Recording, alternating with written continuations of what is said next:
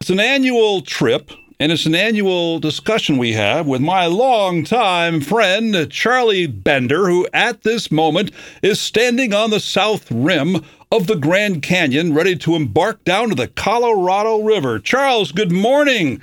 Is it light out there yet? Good morning, Wayne. Oh, the sun, yeah, sun's out. Oh, yeah, sun's yeah, it's been up for about a half hour now, I guess. More than we can say here. It's cloudy now. So, for starters, tell me who is on this year's edition of the Grand Canyon Backpack. Well, it's Jimmy and me and our friend Tim Wentworth, the three of us. Don't you generally bring more than that, or have you done three sums before? Many uh, apply, but few actually do have the time to come out and do this. So, at this moment in time, are you actually standing on the south rim? Are you still in the hotel? What are you doing? No, we're in the motel right now. We got to have breakfast yet. It's, it, don't forget it's six o'clock here. All right, so then you go out to the. Uh, it's pretty much the east portion of the the Grand Canyon Park, not the part that we left back in 20, uh, 2002, is it? That's right. We're going to we're headed headed east, and we're going to put in at Lipan Point. Is one of the first ones you get to if you come in through that that entrance.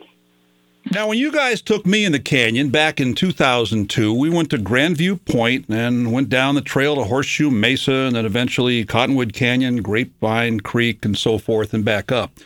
You are doing the Tanner Trail down to the river, which we didn't make in 2002, and then upstream a little bit.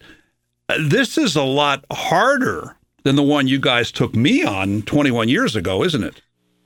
Yeah, that one we took on you on was really a rookie trail. I'm a rookie. You need a rookie, you knew who to call. Right, so why is this one harder? This one's a lot steeper. It's not as uh, heavily traveled either. And then when we get down to the river, we're going to follow the Beamer Trail up to the confluence of the Little Colorado River. And that trail is even less used, and it's quite steep. Uh, well, on a on a side hill type of thing.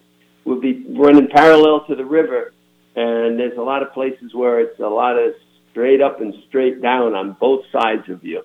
Let me ask Jimmy this question that I did my due diligence. I researched this trail, which I have not been on, so I don't know it.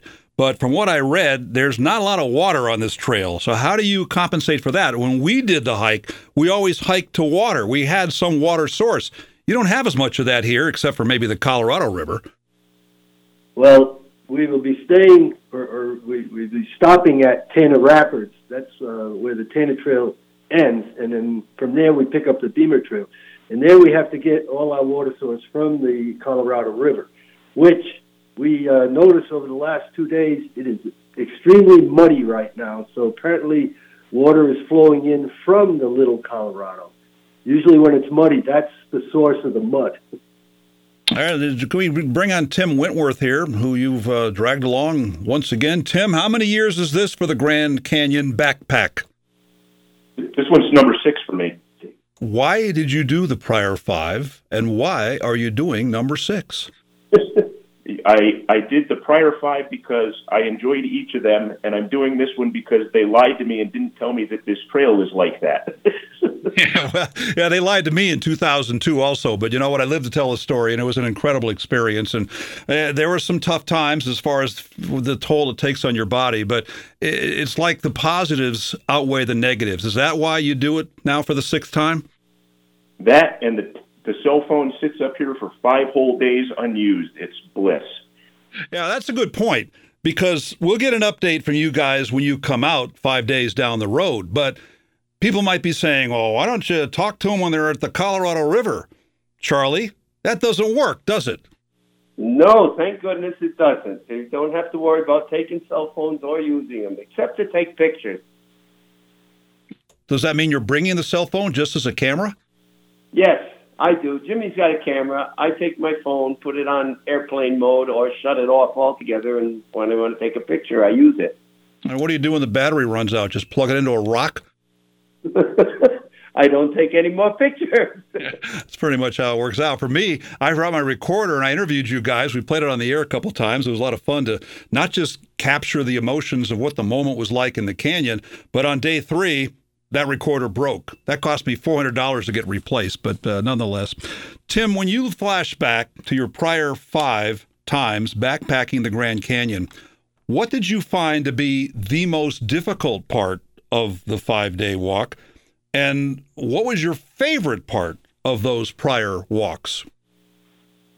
So, the uh, least favorite part would be the first time we went, I was not acclimated to the drop offs, and I was really nervous in a few places, especially one where we were kind of, there was a, a drop off and it was kind of windy.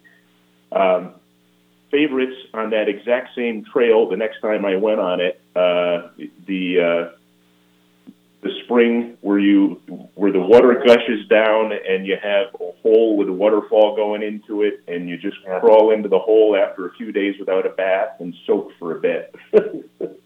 when you look back to those prior hikes, Tim, did you see much in the way of wildlife? Any critters out there in the Grand Canyon?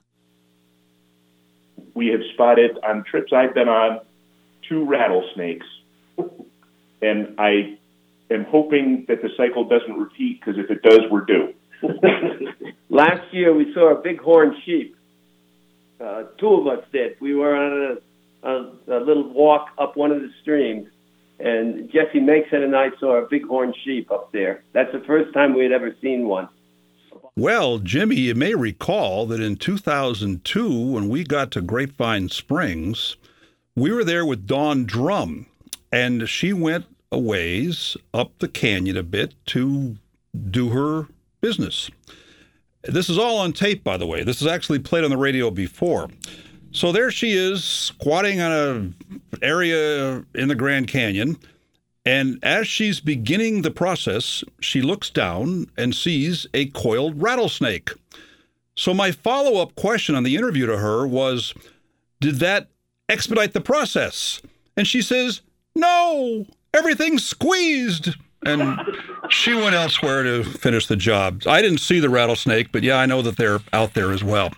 Uh, who's uh, who's the chef in charge here? I'd like to know what the dining options are and how they compare to the dining that we did back in 2002. I, I can't speak to what it was that you had to eat.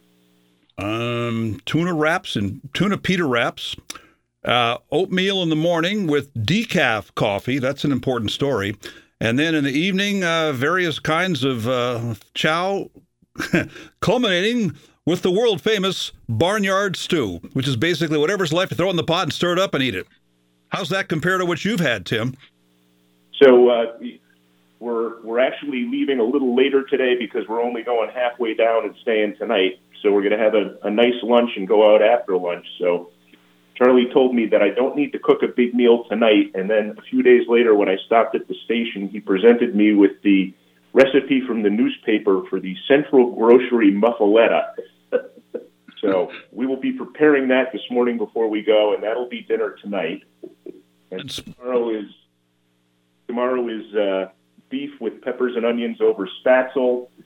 And then we got kielbasa and kraut with fried onions over mashed potatoes. And then we finish it up with uh, chicken with pesto parmesan cream sauce over tortellini. Hey, I want to tell you that that's gourmet dining compared to what you guys fed me back in 2002. If you like up the ante here on the dining part?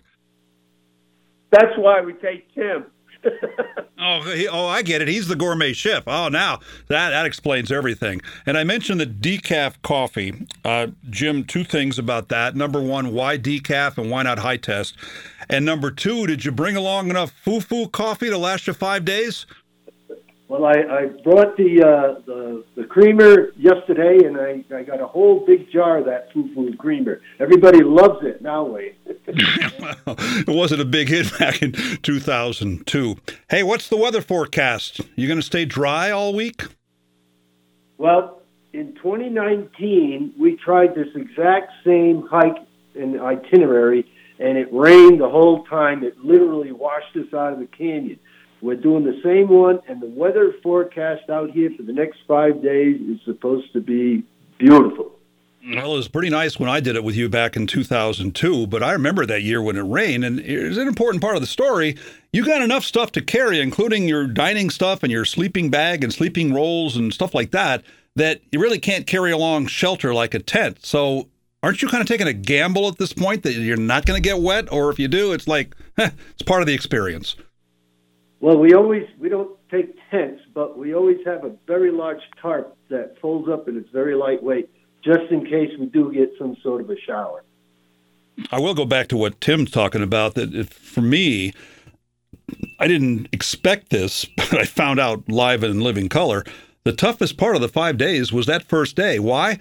You're going down what amounts to a double diamond ski trail, and it's really, really steep. And that whole way down, you are using your legs to brake almost every step so you don't, you know, get out of control and it just kills your thighs and your calves. And Charlie can testify that I did a fair amount of conditioning before we went, but nothing in Connecticut can compare you for that first day going down. And then I'm down there in the canyon. We're going pretty level days two, three, and four, but the whole time I'm looking up at the rim and I'm going, how am I getting out of here? Well, it was tough getting up because you're going up like 4,000 feet, switchbacks, things like that, but you're using different muscles. The thighs and the calves didn't bother me going up, which I thought they would. It was difficult getting up there, but I will tell you this, and Tim, you can maybe speak to this as well, that once you get to the rim, once you finish five days going down there, you realize what you've just accomplished. There was a feeling of euphoria that I had when I got to the rim, like I've had few times in my life. And isn't that one reason why you do this? It absolutely is. And I remember very specifically the first time I went, looking up from the river at the rim and thinking to myself, if I had a month, there is no way I could do that. And still, yesterday we're we're walking along and we're just you know touring around and having a look where we're going to be going. And I'm looking over the rim and I'm thinking, why would any sane person try to walk down there? exactly. And uh, Jimmy, here's a question for you. I want to know if where you're going today on the Tanner Trail, do they have a lot of Vishnu schist? no, uh, we we will be very uh, uh, high up in the strata to, to reach the Vishnu schist. And Wayne, that isn't nice, you know. How about uh, Coconino sandstone? Oh yeah, there'll be plenty of that. That because you go through that level uh, no matter where you hike down into the canyon. It's all things ge- geologically that we discussed in our five days back in 2002. And also, Jimmy, let me fire this one by you too. Tell the folks what it's like being in the Grand Canyon at night. Well, if there is no moon, you see virtually every star that's out there. They they come out so you see stars we could never see back at home, and uh, uh, in the evening, just after the sun sets, we usually count satellites going over. One time we we counted as many as twenty seven. Now this hike we will be having pretty much a full moon, so it'll be very easy in the middle of the night when fellows of our age have to get up and relieve ourselves to see where we're going without a flashlight. It'll it'll be so bright from that that moon that you will see at home too. Yeah, the moon will be full on Friday, so that's uh, one reason. When we were there, I don't remember any moon at all. And remember that the, you guys go every year, so I'm sure that Jimmy, you remember this. That when we were down there in the Grand Canyon with this incredible lack of any light pollution and all the stars and planets you can see, when we were there, there were five planets lined up in a row on the western horizon. Yeah, that's right. Uh, we will have Venus in the evening, of course, and Mars is a little bit uh, further up. Uh, it's in the constellation Gemini right now.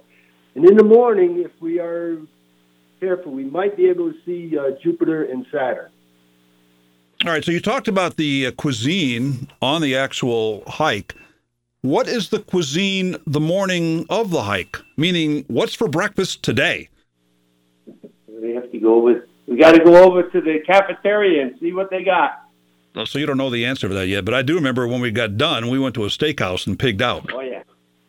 That's pretty much an annual tradition for you guys. Charlie, Jimmy, how many times has this been that you do your annual trek down to the river? Well, not every year you get to the river, but most years you do, down to the river and back. This is number 22. Wow, that's pretty impressive. Oh, one more thing that comes to mind is that on our hike, once you get down a couple thousand feet, in that case it was to Horseshoe Mesa, once you get below that, now you're not seeing the tourist anymore. I think that in the span of five days, once we got a couple thousand feet below the rim, we might have seen a total of 10 people. And that was something else that was really special about that. You've got this spectacular national park, the Grand Canyon. It's probably the most amazing place I've seen in my life, and I've seen plenty of cool stuff. But it's like you have that park to yourself. You're not sharing it with tourists and cameras around their neck and things like that. And boy, that really stands out to me as a special thing from hiking the Grand Canyon. Actually, on this trip, we may not see anybody the whole trip. Is that because it's a harder trail and the the uh, the, the riffraff doesn't go down that trail? exactly. You also talked about getting to the river and then hanging a right and going upstream the Colorado to the Little Colorado confluence. What is the Little Colorado River? Most people haven't heard about that. It's basically dry uh, 90% of the year. And right now, uh, they had plenty of rain out here. And as we were coming out on I 40, we noticed that there was water actually flowing under I 40 for, for the Little Colorado. And usually, when water does flow there, it becomes very muddy. And when it reaches the, the regular Colorado, it kind of muddies it up. And the, where they meet, that's a, a favorite place of all the rafters to stop, you know, and let people play around in the because the water normally would be a turquoise color, but it's going to be kind of muddy this time. So we might see some rafters. And of all the trips you guys have taken, there is another tradition every year. Tim, maybe you can jump in on this because you've experienced it, I've experienced it. What is waiting for you at the rim when you finally finish your hike five days from now? Well, traditionally, there would be a cold beverage and some lunch. cold beverage. Are you talking like Sprite? That's not what I got, no. No, it was pretty funny that uh, when we came out, the, these guys got it all figured out, and they left a, a, it's either a case or a 12 pack of beer in the car, and it was same. You always go the same time of the year. That's probably a question I should ask too. But in the morning, it was like near freezing at the rim. So that morning we came out, it was near freezing at the rim. So that beer is cold by the time you get out. And I'm not a big beer guy, but I'll tell you what, after doing that experience, that cold beer tasted really good. well, actually, we we have now we go with a motorhome, and our friends Tom and Janet Conley have that, and they meet us at the top, so it's in the refrigerator and it's ready for us. Haven't they done the hike once or twice before too? No, they've gone on the trip, but they don't do the hike. Uh-huh. Actually, they they do. If we come up the um, Bright Angel Trail, they'll come down the trail a little ways and meet us at the at the one and a half mile rest stop on our way out with the refreshments. Yes, the sprites. All right. Well, guys, hope you get good weather for this trip. And I know, Tim, it's going to be great to join these guys again. Having experienced it, there's nothing like it I've ever done in my life. Hope the weather is uh, really good for what you're doing today. And the plan is that the day after you guys get out, you'll check in with me because by the time you get out, it'll be the afternoon around here, and I'm off probably doing my own little hikes of the Hop River or the airline trails around here. So, looking forward to getting the report on that, and uh, have yourself all a great time. Thank you. Hey, Wayne, thank you. So long, guys. As there is Charlie Bender, Jim Bender, and Tim Wentworth about ready to engage on a hike down the Tanner Trail to the Colorado River and then back up five days from now.